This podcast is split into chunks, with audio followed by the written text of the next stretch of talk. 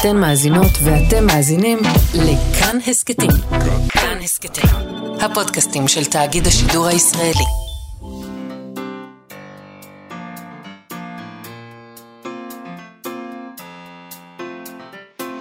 מה שכרוך עם יובל אביבי ומה יעשה לה.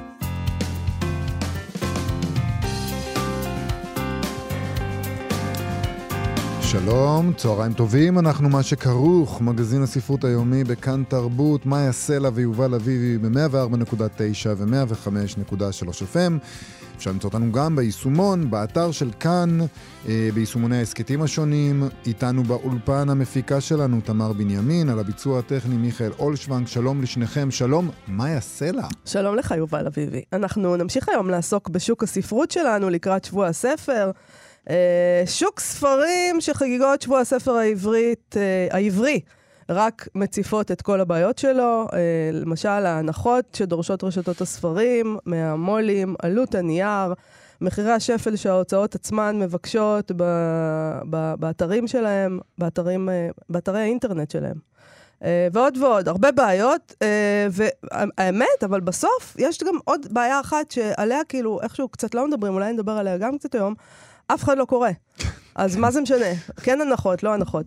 אז אנחנו נדבר עם אבי שומר, מנכ"ל רשת הספרים צומת ספרים, וננסה להבין למה הם דורשים כאלה הנחות של עשרות אחוזים מההוצאות, אה, ובחודש הספר אפילו יותר גדולות מבדרך כלל. ו... אבל גם, אני חושבת שהוא אדם, הוא, הוא כבר איזה 40 שנה אה, בתחום הזה, יש לו הרבה ניסיון, יש לו פרספקטיבה. אולי יש לו איזו הצעה לגבי העניין הזה של איך גורמים בכלל לאנשים אה, לקרוא.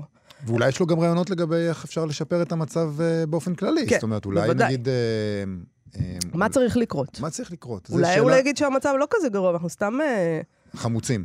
מתבכיינים, כן, חמוצים.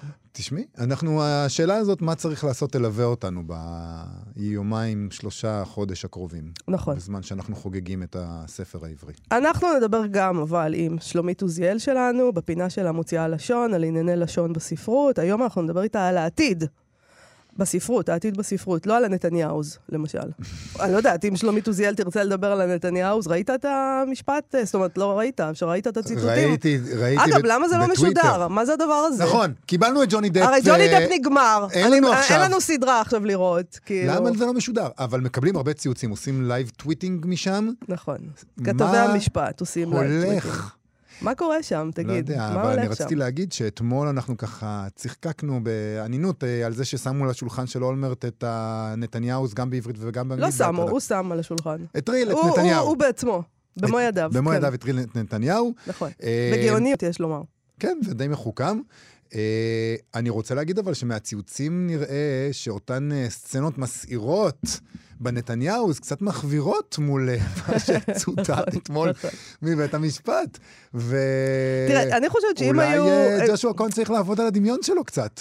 יכול אה, להיות. קצת, אה, לא, קצת, מי- אה, מי יכול לדמיין? עכשיו, זה יהיה sequel כזה, נתניהו 2, בבקשה. וזה מה שג'ושוע כהן אם אולי יש צריך אה, לעשות פארק עכשיו. היורה 17, נכון. אז אה, אפשר גם הנתניהו זה 2. לא חומרים שאפשר פשוט להיפרד מהם. עכשיו, מרגע שזה נאמר בבית משפט, אז יש איזה, איזה מעמד כזה של דבר שאפשר להגיד אותו, כי זה נאמר בבית משפט, חד נכון? משמעית. אמ, אני לא יודעת.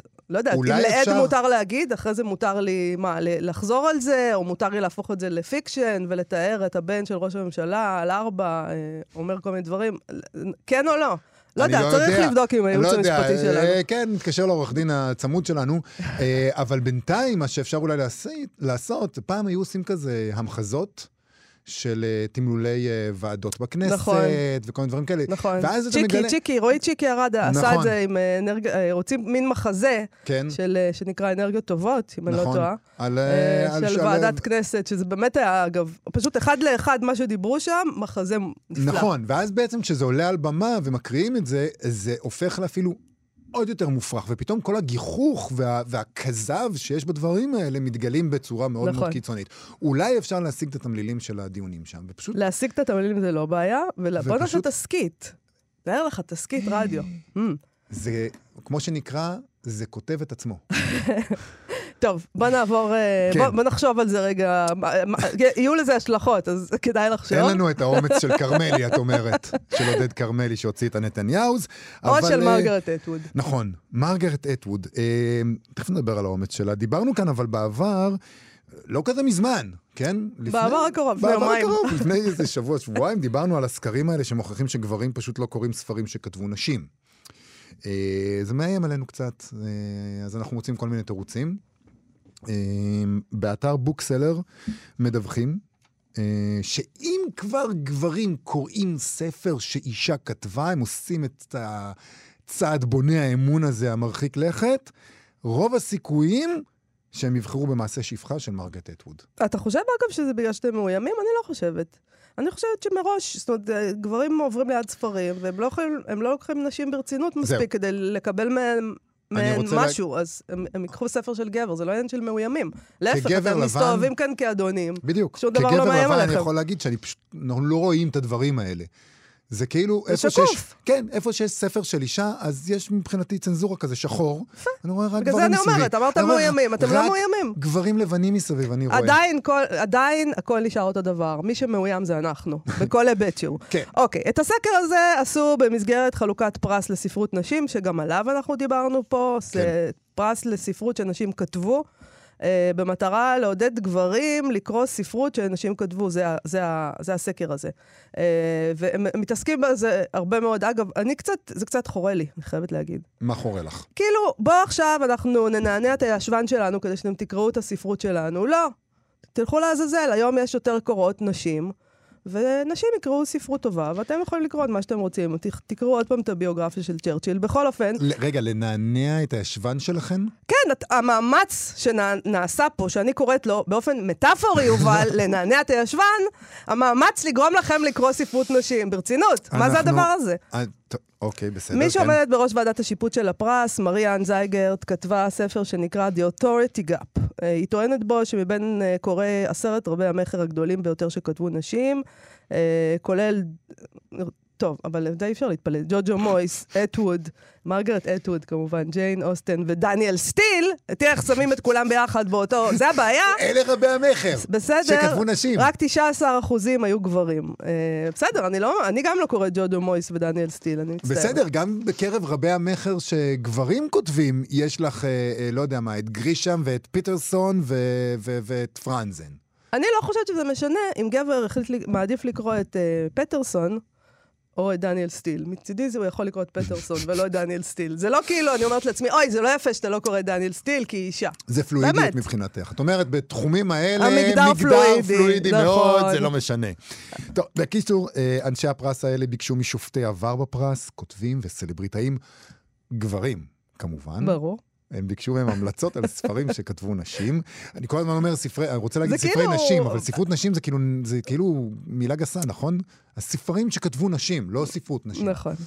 אז uh, כל הגברים האלה עשו מה שנקרא, גבר בא לעבוד, נתנו, נתנו גם אנחנו עבודה. פה המלצות של גברים כאלה נכון. סופרים. נכון? אז הם... אה, הם הרכיבו רשימה. הם הרכיבו רשימה, ואז. בפרס הזה העמידו את הרשימה הזאת לפרס, להצבעה. 20 אלף איש הצביעו. 20 אלף גברים, כמובן. אני, איך הם איך אתה סיננו? יודע? לא יודע. Uh, טוב, בקרב ה-20 אלף איש הזה שהצביעו, נקבע uh, שאטווד היא הסופרת המועדפת על גברים. הם אמרו, אנחנו, אם נקרא ספר, מבין הרשימה שהצעתם, אז אטווד, המעשה שפחה זה מה שנבחר בו. אחריה הרפר לי, ברנדין אבריסטו, אליס ווקר, מדלין מילר. לא לגמרי ברור לי הסקר הזה. אה, איך בכלל הם ידעו שבאמת גברים הם אלה שמצביעים? מה, זה, זה באינטרנט, היה, אני מניח, נכון? הם שמו את זה הם באינטרנט? שאלו, אתה גבר או אישה? ואז ענו להם, גבר. אם אני הייתי? אישה, אני ישר הייתי מטריל. זה הרי ברור, כאילו, מה, גברים יבחרו את מעשה שפחה? זה כזאת בחירה לא גברית. אנחנו, זה בדיוק הספר ההפוך למה שאנחנו רוצים. אנחנו רוצים למשטר, ואתם, ואנחנו אומרים שאנחנו נקרא ספר נגד המשטור? לא, לא נשמע לי הגיוני. אה, אני לא יודעת אם זה מעשה שפחה. מרגרט אטווד כתבה מין אה, דברים אה, כאלה, גם מדבים ופנטזיה כאלה על הגבול של הדברים האלה, ש- שגברים אוהבים לקרוא. לא, אבל מדברים סופרת ספציפית. על מעשה שפחה. בסדר, מעשה שפחה, הם פשוט ראו את הסדרה, אז הם אמרו, אה, ראיתי את זה. נחמד, כן, בוא נצביע. אגב, היא אמרה שזה בכלל לא על יחסי גברים-נשים, המעשה שפחה. מי אמר? טו- אטווד. זה על טוטליטריות ועל שלטון דכאני. היא לא צריכה להגיד את זה, אנחנו רואים לבד שזה על טוטליטריות, כאילו, מה היא אמרה. אבל זה גם על יחסי גברים-נשים. לא, לא, תשמע, קודם כל, אה, לא, זה על טוטליטריות, אבל מצד שני, אה, הסופר לא יגיד לנו על מה הספר שהוא כתב. בדיוק. אז אתה יכול, המחבר- לח- אתה המחבר- יכול לח- להחליט שהספר הזה הוא על יחסי גברים-נשים, ולהלביש על זה את כל התיאוריות שלך מגילמן, אין לנו שום בעיה עם זה. אני אומר, המחבר מת, אבל אולי אי אפשר להגיד את זה על המחברת. המחברת מתה, אז אה, המחברת. אל- אל אני לומר. לא יודע, זה חציית גבול שאני לא בטוח שמותר לא לי כדאי, אל לעשות תלך אותה. לשם, כן. אני גם רוצה להגיד שקשה לי מאוד עם המתודה של הסקר, מהבחינה שאם גברים אומרים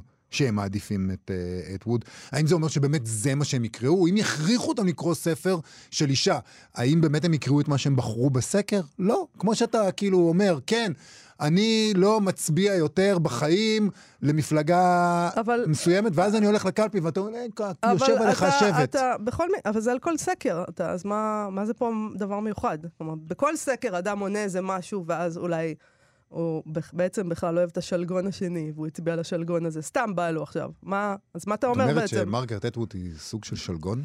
כן. אה, בכל הנוגע לסקרים, כן. אטווד אמרה בכל מקרה, כמובן שזה כבוד גדול בשבילה, ושבזמנה לא היה פרס לספרות של נשים כתבו, אבל שגם אז גברים לא קראו ספרים שנשים כתבו.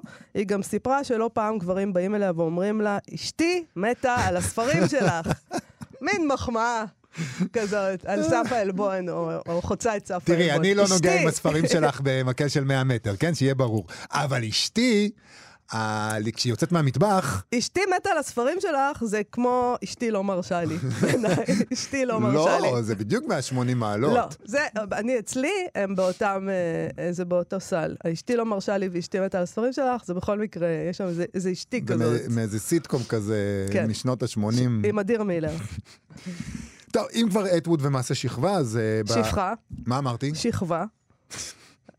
מה שעובר לך בראש, רק אלוהים יודע. אני בשנות ה-80 הייתי בשכבה, בשכבה בתיכ... בבית אה, ספר יסודי אולי.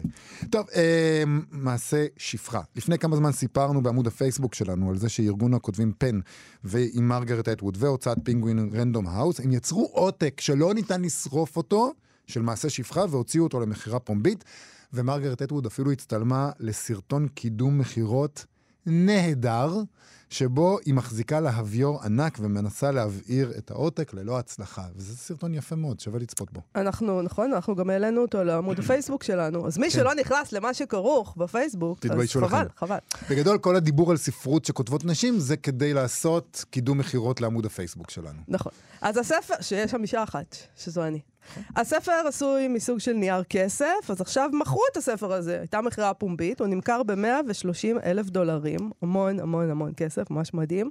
הסכום הזה יוקדש למימון המאבק של ארגון פן בהחרמת ספרים. אה, זה הופך להיות פרקטיקה כזאת, זה מאוד נפוצה בארצות הברית. אה, מנסים שם להחרים, אנחנו מדברים על זה הרבה, ספרים שעוסקים במיניות, במגדר, בגזע, מכל הצדדים, מימין, משמאל. אה, וזה כמובן החרמה כשלא שורפ- שורפים אותה ממש, שזה גם קרה בארצות הברית, כן. למרבה התדהמה.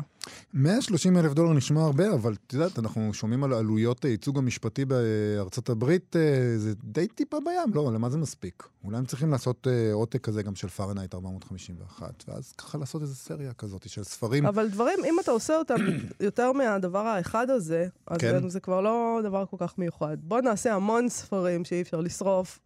אז הם יעלו דולר כל אחד. באמת, יובל, טיפה, טיפה מחשבה. מה יש לך? מה הם יעשו עם 130 אלף למה דולר? אתה כזה חמוץ? הם גייסו 130 אלף דולר ואתה אומר להם שזה לא מספיק. טיפה לא ראיתי בים. דבר, טיפה בים, אבל יש הרבה טיפות שם. זה לא הכסף היחיד שיש להם. הכיבוד אה, של השופטי, של העורכי דין של ג'וני דפ אה, בהפסקת צהריים אחת 130 אלף דולר. של בורקס, אבל.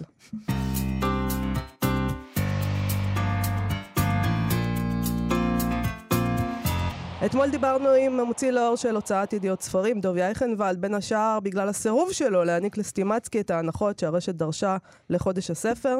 הנחות שמאפשרות לה למכור בחודש הזה ספרים במחירים זולים במיוחד. אה, אבל מחירים שמקשים על המו"לים, הנחות שמקשות על המו"לים להרוויח משהו ממכירת הספרים, אני חייבת לומר שביקשנו תגובה מסטימצקי, היא לא הגיעה עד עכשיו.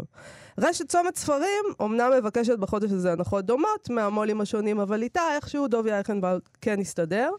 אבל שתי הרשתות מסמלות עבור חלק מההוצאות את הד- את הדגל האדום הזה כל השנים. כן. אה, הן מסומנות כבעיה של שוק הספרים, אבל האם הן באמת הבעיה? האם ייתכן שהרשתות יכולות להיות דווקא הפתרון?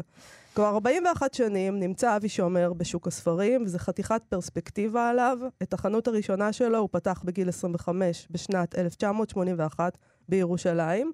אחר כך הוא הקים עוד חנויות ואת יריד הספרים, ובשנת 2002 הוא התמזג עם רשת צומת ספרים, והוא הפך את צומת ספרים כמנכ"ל של הרשת לרשת מצליחה מאוד, עם יותר מ-100 חנויות ספרים, בבעלות משותפת שלו ושל ההוצאות כנרת זמורה ומודן. שלום, מנכ"ל צומת ספרים, אבי שומר. שלום, צהריים טובים. צהריים טובים, אבי. אז אה, אפשר לה- להתחיל בזה שתסכים איתי שאנחנו מדברים פה על שוק קניבלי? אוכלים אחד את השני? כן, הוא שוק קטן, הוא שוק מאוד קטן. תמיד אני אומר שהמחזור של כל ענף הספרים הוא פחות מרבעון בסופ... בסופר פארם. אה, ולמרות זאת באמת אה, איש את רעהו חיים בלעו, משום כן. מה. יש בו המון יצרים, המון אה, מאבקים. ולצערי, כן, זה, והתוצאה היא בסופו של דבר קצת זילות של הספרים. בואו נדבר רגע על ההנחות שאתם uh, מבקשים מהמו"לים השונים, שעבורנו זה מאוד משונה, כן? אנחנו יודעים שספר, המחיר הקטלוגי שלו הוא מגיע לפעמים לכמעט 120 שקלים בימינו, ואז אנחנו לומדים שאתם קונים את, ה... את הספרים האלה ב-24 שקלים, אוקיי. שזה מחיר שלא מאפשר למו"לים לעשות עליהם שקל אחד של רווח. אם אנחנו קונים אותם ב-24 שקלים, אבל מוכרים אותם ב-40 שקלים. זאת אומרת, זה לא שיש לנו פער אה, רווחים עצום אה, ונורא. נכון, אז צריך להבין שרוב רוב ההנחה הולכת לצרכן, היא לא נשארת אצלנו. אבל בסופו של דבר, מה שהמו"לים אומרים זה, להדפיס את הספר עולה לנו בין חמישה לחמישה עשר אה, שקלים, תלוי באיזה גודל אתה, באיזה, כמה חזק אתה מול בית הדפוס שלך, או למחירי הנייר, ויש גם את ההגהות ואת העריכה, במקרים מסוימים תרגום, אולי אפילו לשלם בכל זאת לסופר, למרות שזה מאוד לא מקובל יותר. אה, אבל בסופו של דבר, עם הנחה כזאת, אפילו שהיא מגולגלת לצרכן, אי אפשר, הם, הם יקרסו, הם לא יוציאו יותר ספרים בסופו של דבר. אה, זה, זה אני שומע כבר 41 שנה, אבל לא חשוב. אה, מה- שאירוני, שכשאני אומר למו"לים, אתם יודעים מה, אתם צודקים. אז אל תיתנו לי הרבה ספרים למבצע, תנו לי רק 20 ספרים. הם רוצים את כל הקטלוג, אז אם זה כל כך קשה להם, למה הם רוצים להפסיד על כל הספרים ולא על חלקם? אז אולי כל מה שהם אומרים לא כל כך מדויק. אולי הבעיה היא לא רשתות הספרים, אלא הוצאות הספרים. אז בוא אולי נשמע, הבעיה מה היא הבעיה? ריבוי הספרים. אז זה מתחיל מזה בכמות הספרים הבלתי הגיונית.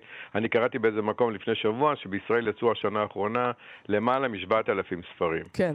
שזה מספר שהוא, אין לו. אח ורע, אם אנחנו מחלקים את זה באוכלוסייה, אין לו אח ורע בעולם, ותמיד אני, בזמן האחרון אני אומר שיש יותר אה, כותבים מקוראים. נכון. שזה, עוד מעט נגיע לקוראים ואיך להחזיר אותם, אבל כן. אז, אז אז מה עכשיו, צריך... אחת הבעיות ש, שבעבר, אה, ספר היה מגיע להוצאה, הייתה ועדה, בודקת את האיכות שלו, אם שווה להדפיס אותו, גם מסחרית וגם ספרותית. היום אין בלמים ואין איזונים. מי שמשלם, מוציאים לו ספר, קמו משהו כמו איזה 20 או 30 הוצאות שעיסוקם זה רק הוצאת ספרים לכל אה, מי שחפץ, והם אומרים להם, הספר שלכם מצוין ונפיץ ונעזור, וכמובן שלא קורה שום דבר, אבל כל אחד מממש את החלום שלו ב-30-40 אלף שקל. אבל הספרים זה- האלה מההוצאות האלה, מהוונטי, ההוצאות ונטי האלה, שהם, אה, שהם לא הוצאות, אה, הם לא זה מגיעים כל בעצם. ההוצאות היום, אבל יובל, לא, נכון, לוקחות אבל, אבל. צריך, נכון, כל אל ההוצאות תגיד לוקחות... הוצאות ונטי, זה לא, לא נכון. כל ההוצאות לוקחות אה, כסף, ל- לפחות על חלק מהספרים, אבל אנחנו יודעים על איזה הוצאות אתה מדבר, ואלה לא מגיעים למדפים בכלל של צומת ספרים. אנחנו קודם כל יודעים... הם כן מגיעים למדפים, חלק גדול מהם מגיעים למדפים, גם אין לנו שום שליטה על זה,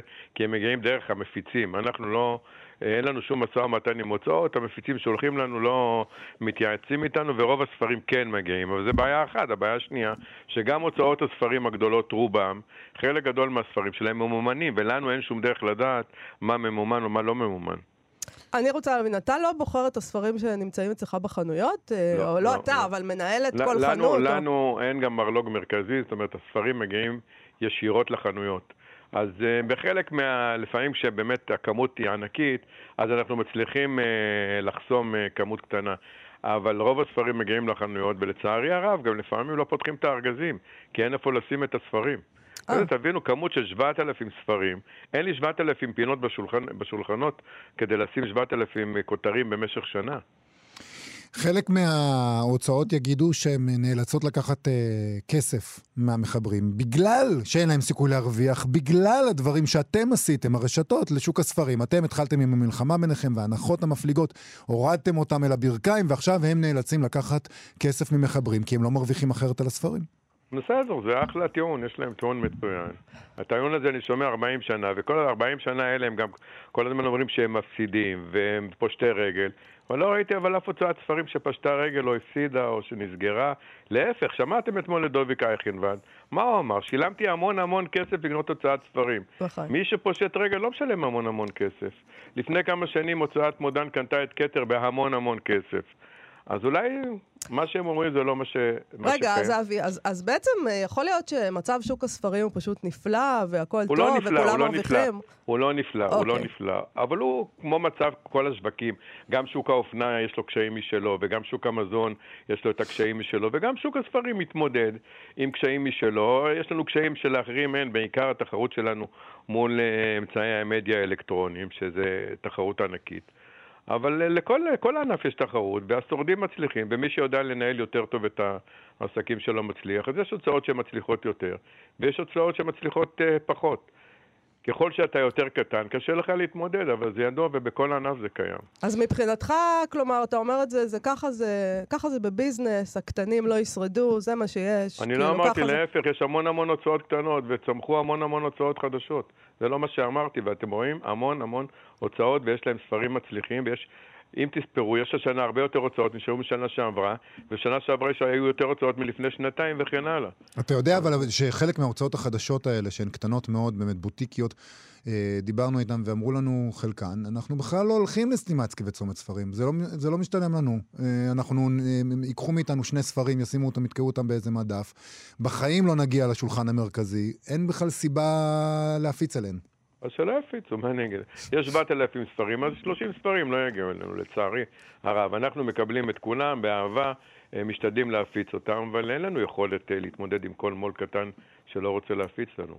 אני, אני רוצה לדבר איתך אבל על, ה, על, ה, על המצב הלא במיוחד נורמלי הזה. אי אפשר להגיד שהוא נורמלי, שבו אה, נגיד מחיר קטלוגי של ספר, נות, שמים עליו נגיד 118 שקלים. למה לא קריאה. 168 שקלים? הספר אה. החדש של אריק שרון, מחירו 168 נו, שקלים. מה זה? איך, מה- ואז כמובן אף אחד לא יקנה את זה, ומש- שזה, זה, בעצם נותנים את המחיר הזה כדי שהם יוכלו לתת לכם אז הנחות. אמר אתמול דוביק אייכנוולד אה, משהו נכון, אמר צריך להוריד את מחירי הספרים וצריך באמת לטפל בענף. עכשיו, אנחנו, אסור לנו כמובן לשבת כולנו ואנחנו לא יכולים לטפל בענף. כן. אז אה, מי שיכול, המחוקק, או שר התרבות, או מי שזה, צריך לשבת ולבדוק מה ניתן באמת לעשות.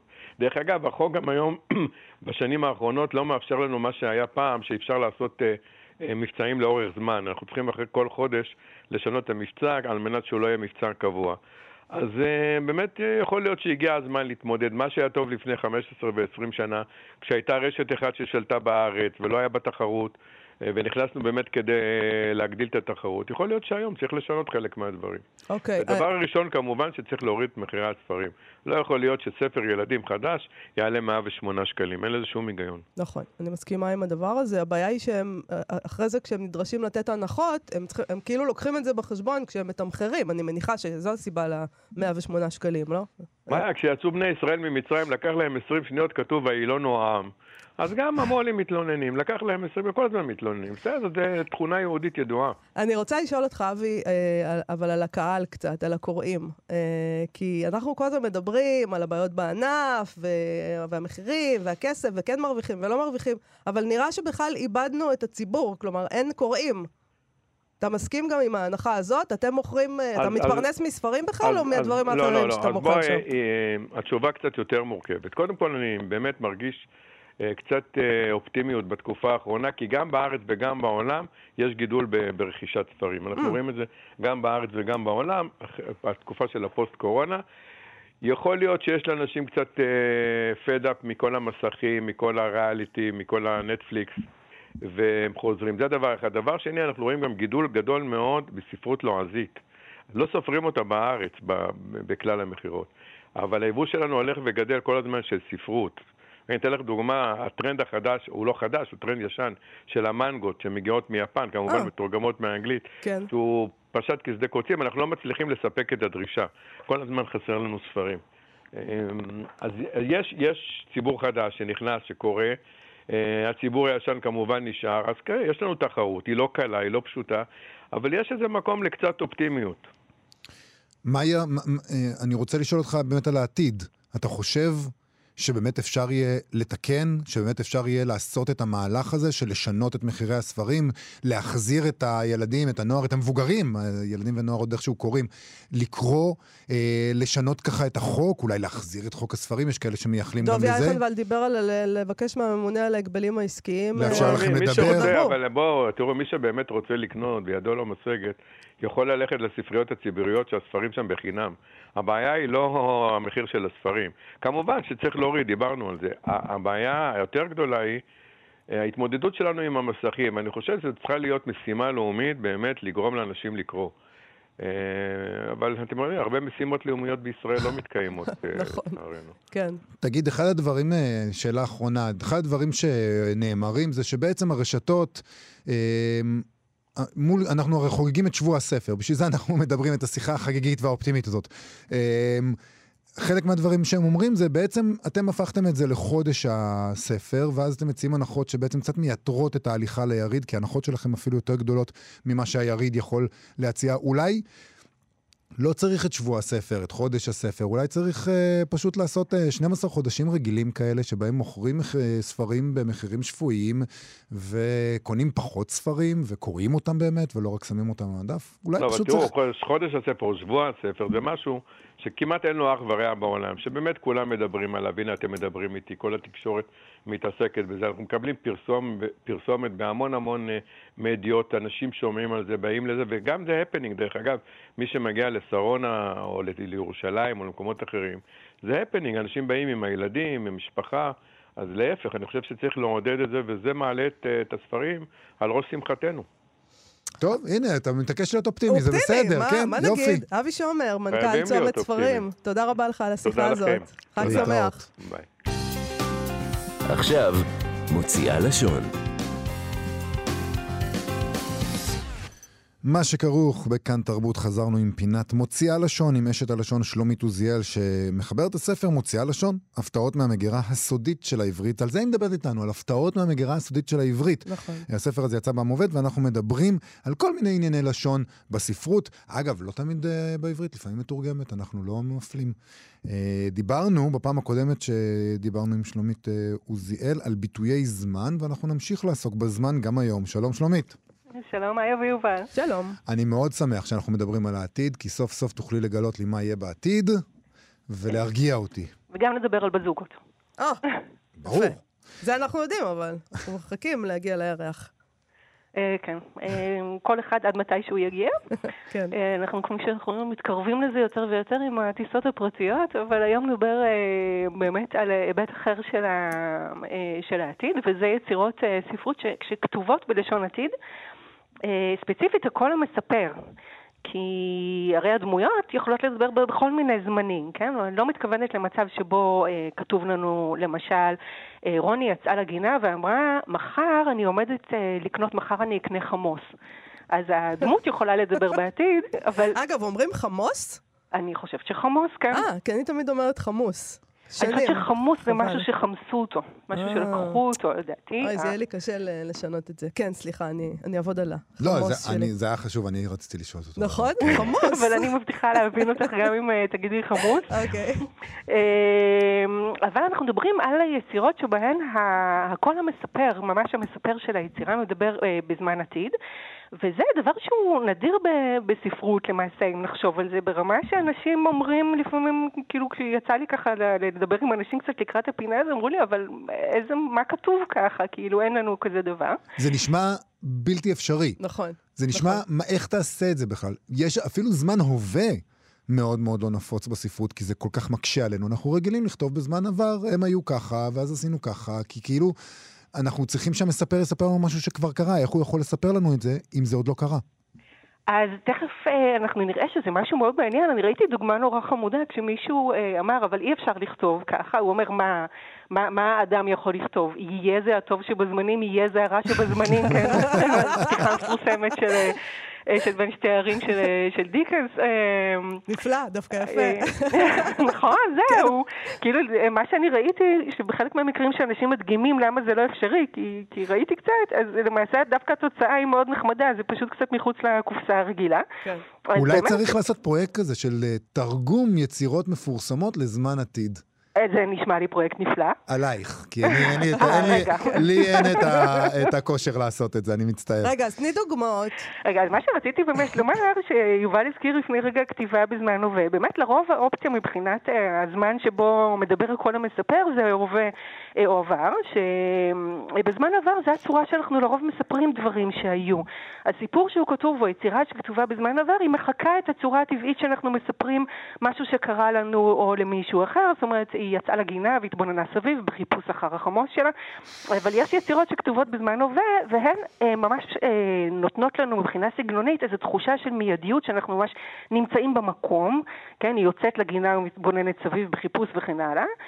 אמ, אבל יצירות שכתובות בעתיד, ההבדל הוא לא רק סגנוני מבחינת התחושה שהוא נותן לנו כמו ההבדל בין אה, עבר להווה, אלא כשאנחנו אה, מסתכלים על יצירות שכתובות בעתיד, הבחירה הזאת בזמן, היא, יש לה עוד משמעות. היא שומרת על המשמעות של, של, של דיבור בזמן עתיד שאנחנו באמת, ב, ביצירות האלה, כן? כמו במציאות כשאנחנו מדברים בזמן עתיד, כמעט תמיד יש יוצא דופן מעניין אחד שמצאתי ואנחנו נגיע אליו. אמ, היצירות שכתובות בזמן עתיד הן, הן מבטאות תחושה של אי ידיעה, של אי ודאות. הן מספרות לנו משהו שאולי יקרה. יש בזה משהו ספקולטיבי. משהו שהוא בא באופן טבעי עם זמן עתיד והוא נשמר בצורה יפה גם ביצירות האלה או בחלקי היצירות. יש יצירות שבהן זה קטע מסוים שכתוב ככה, אז יש לנו כמה דוגמאות יפות. נתחיל אה, אה, בספר הספרים, פרק ב' של ישעיהו, אה, מאוד ידוע. אה, והיה באחרית הימים נכון יהיה הר בית אדוני בראש ההרים ונישא מגבעות ונהרו אליו כל הגויים וכיתתו חרבותם לעיתים וחניתותיהם למזמרות לא יישא גוי אל גוי חרב ולא ילמדו מלחמה ותמלא ארצו סוסים זה אה, נפלא. העניין הזה עם הסוסים קצת פחות ידוע, הוא מוצא חן בעיניי. אמ, עכשיו, הכתיבה של, של זמנים במקרא היא קצת יותר מורכבת. מי שהספיקו לשים לב, יהיה ונהרו וכיתתו, אבל יישא, אבל מעבר לזה אין ספק מבחינת התוכן, מדובר פה על עתיד, מדובר פה על, אה, אה, על אחרית הימים. אבל זה, אה, זה סוג של נבואה, אז אנחנו... זו נבואה, בדיוק, כן, זו נבואה, ושתכף נראה דברים שהם דומים, אבל מבחינת הנבואה, כן, ישעיהו מנבא, אבל מבחינת נבואה, כן, לא, ייתכן שזה מה שיהיה, וייתכן גם שנגמור רע, יש גם נבואות כאלה, כן? אוקיי, עכשיו, אה, יש לנו שיר, נקרא הקלוגה הרביעית של המשורר הרומי וירגיליוס, בתרגום אה, יורם ברונובסקי, נקרא כמה שורות ממנו. זה גם כן תיאור, במקרה הזה תור זהב, זאת אומרת, אה, גם כן סוג של חזון אחרית הימים אה, מבורך. אה, עיזים שופעות החלב תשובנה בעצמן ממרחק, לא עוד ידעו עדרים פחד אריות כבירים, הריסתך מעצמה תעטה אדרת פרחים עדינה. אה, זאת אומרת, גם איזשהו עתיד אה, ורוד, או במקרה הזה זהוב, תור זהב. אה, ומישעיהו, מה? פתאום משני הקטעים האלה אני מבין שברגע שיש עתיד זה נשמע לך כמו נבואה. ומישהו בא ואומר לך, תשמע, ככה זה יהיה. יהיה ככה, אני דיברתי עם אה, איזה כוח עליון שלא מאמינים בו, וזה מה שהולך להיות. אז תכף נראה כמה דוגמאות ונראה מה משותף להן ולמה שראינו עד עכשיו.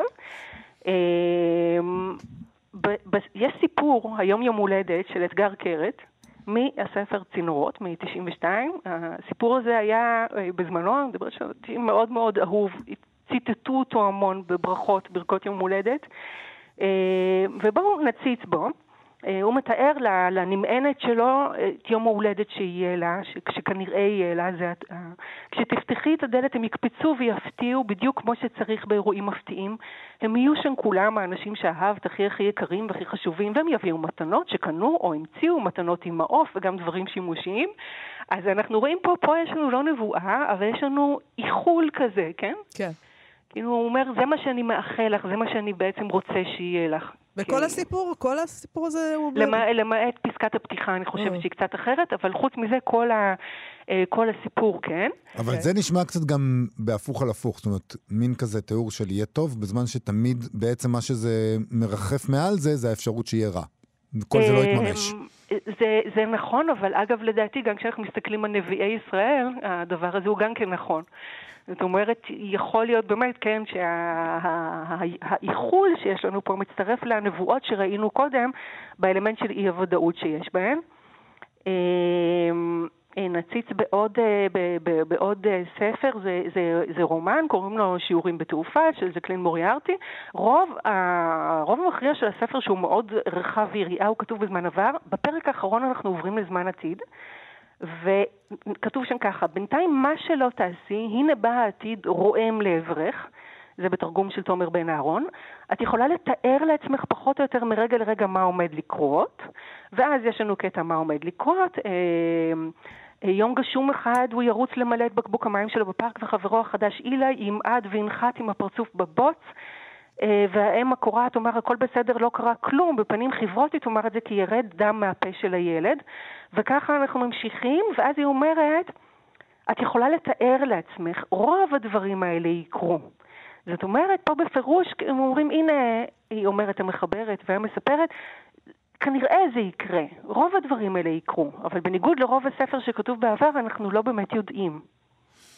זה סופר מעניין, וגם יש לי תחושה שמערכת היחסים עם המחבר, כשאתה קורא ספר שנכתב ככה, היא שונה. זאת אומרת, ואנחנו נורא, הרבה פעמים אנחנו רוצים איזה מחבר כל יודע, איזה מין סמכות כזאת, שתגיד לנו מה קרה, ותספר לנו את הסיפור, ופה זה משבש את מערכת היחסים הזאת בין הקורא למחבר, זה הופך אותנו לקצת שווים, אנחנו לא יודעים מה עומד לקרות. מה עומד לקרות.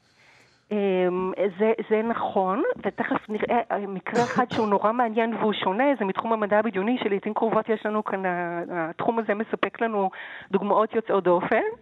אה, יש לי עוד קטע קצר מנשיקה של טבחית של מיכל שטיינר, זוג, זוג מאוהב כנראה בעתיד, והוא צופה את עתידו, והוא יגיד למשל, אולי, בואי נשב עוד קצת, והוא יגיד, תשמעי אגדה, פעם היה ילד אחד שגדל בשכונה אחת בירושלים ולמד תורה בחדר, והדבר האחרון שהוא חשב שיהיה לו כשהוא יגדל יהיה מסעדה, והיא תגיד, פעם הייתה ילדה אחת בתל אביב שכל מה שהיא רצתה בחיים שלה היה שתהיה לה אה, מסעדה. זאת אומרת, גם במקרה הזה אנחנו עם איזו ספקולציה, ויכול להיות, אגב, שהתחושה הזו שאנחנו רוצים לדעת, אנחנו לא רוצים שיספרו לנו עוד ועוד משהו שיכול להיות. בתוך העולם של הסיפור אנחנו רוצים שיגידו לנו מה היה, כן?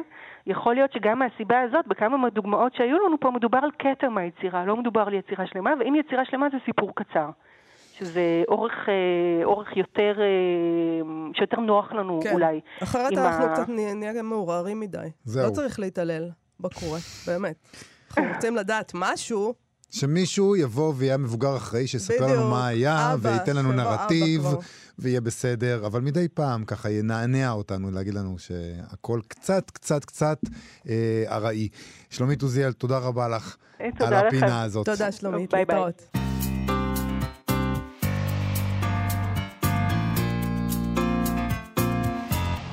יודע כמה את אוהבת אה, ספרי בישול. לפני כמה זמן אה, ראיתי ברחוב מישהו הולך עם ספר בישול ממש ממש ישן, ורציתי להגיד לו, חכה רגע, אה, תן רגע את הספר, תן שנייה. צריך לתת אותו למאיה, היא אוהבת, אז אני יודע שהוא שלך, אבל תן. יש לא- לי אותו בטח. אתה זוכר שסיפרתי שאני כנראה מצאתי ספרי בישול, אוצר על ספסל באיזה... כן. מי זורק רחוב דברים? בבר. כוכבא. כן. תשמעי, אז בשביל זה, אני מספר לך שבאתר אטלס אובסקורה מציעים עכשיו אה, בכתבה הצצה לכמה מספרי הבישול העתיקים ביותר בעולם, מספריות שונות ברחבי העולם. למשל, ספר מהמאה ה-15 מספריית הקונגרס, אה, לא ננסה להגיד את השם שלו. ליברו דה ארטה קווינריה. כן, אומנות אני הבישול. כן אנסה. אני אוהבת לנסות דברים חדשים. קוקווינריה. כמו להגיד. קוקווינריה. אני רוצה, אפשר כן. להגיד את זה גם במבטא איטלקי כזה, נכון? אפשר. אבל לא, עדיף שלא אולי. אומנות הבישול, זה הסיפור. זה, זה הספר הראשון בעולם אה, שפירט מרכיבים, זמני בישול, טכניקות, כלים שאתה יכול להשתמש בהם וכמויות. ואני לא מבין, מה זאת אומרת, מה זה ספר בישול שהיה לפני זה? שלא היו בה מרכיבים? כאילו, אמרו, אה, היה לי דודה כזאת, שהיית שואל אותה, כמה, כמה, לפי העין. אבל אה, מרכיבים. קצת. קצת מזה וקצת זה מזה. עוף או שזה שווית? תנו משהו. טוב, בכל מקרה, בספר הזה יש אה, מתכונים נורמטיביים, כמו פודינג אורז עם שקדים, וגם דברים קצת יותר מופרכים, כמו הסבר כיצד להלביש טווס עם כל נוצותיו, כך כשיבושל ייראה חי ויורק אש ממקורו. אני מקווה שהבנתי את זה נכון, למרות שרוב הסיכויים שלא. ויש לו גם תזמונים מקוריים שם. הוא אומר, לבשל ביצים קשות, משך הזמן שצריך לבשל ביצים, זה הזמן שלוקח לדקלם איזה תפילה ספציפית שאורכת שתי דקות. זה ההוראות שלך. נחמד, אתה- זה כן, נחמד, זה יפה, אנחנו אני היום אוהבת את זה. שמים באייפון, ככה גורמים לאנשים ל- לקרוא מחדש. אומרים להם כמה זמן זה, הזמן. שלוקח לך לקרוא את השייקספיר הזה עכשיו. בספריית הרווארד ינצ'ינג, נכון? יש ספר סיני שנקרא מנות פשוטות מבתים כפריים, כנראה ספר הבישול הסיני הקדום ביותר. חשבנו שהמצאנו את זה, שספרי בישול הופכים uh, לאחרונה לממוארים, אז לא.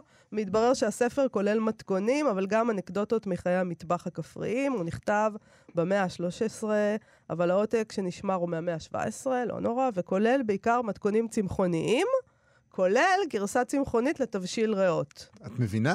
זה מדהים. זה כאילו, זה ביונד מיט לפני הביונד מיט. נכון. זה, אנחנו כל הזמן... לא, מה חשבת? שאתה המצאת משהו? לא המצאנו כלום! במאה ה-13 היה להם תחליפי בשר, אנחנו לא המצאנו כלום, אנחנו כל הזמן חושבים, הנה, תראו כמה אנחנו טובים, אנחנו טבעונים. אנחנו- הרסנו הכל. טוב, מאותה ספרייה מגיע גם עותק מהמאה ה-17 של הספר, המדריך לבישול של מדאם וו, אחד משני ספרי הבישול היחידים ש- ששרדו, שנכתבו בסינית על ידי נשים לפני המאה ה-20, זה מאוד ספציפי. לפני המאה ה-20 נשים לא כתבו בסינית ספרי בישול, זה אחד משני היחידים שנותרו. לא יודעים בדיוק מי האישה הזאת, אבל היא כנראה אהבה מאוד מתוקים וקינוחים, יש שם פרק מאוד מאוד גדול על אה, קינוחים, כולל חלבה, בסין, במאה ה-17. אני מת על זה, היא הייתה שם העולם הגדול, וגם לדעתי הכותרת המדריך לבישול של מדאם וו צריך להיות שם של אה, ספר פרוזה. אני חושב שזה שם טוב. שם מצוין. Uh, טוב, יש שם עוד הרבה ספרים, כדאי ל- ללכת לאתר ולחפש. Uh, בעיקר עם מתכוני בישול קנגרו, לא מרתיעים אתכם. יש שם. Uh, כן? אני, כן, אני, זה פשוט יפה, יש שם אה, גם מאוד מאוד יפה לראות את הספרים האלה. מומלץ, אבל אם אה, אנחנו צריכים לסיים, אז נגיד אה, תודה רבה לתמר בנימין ולמיכאל אולשוונג שעשו איתנו את התוכנית, ונזמין אתכם כרגיל לעמוד הפייסבוק שלנו ולעמוד הפייסבוק של כאן תרבות. להתראות. להתראות.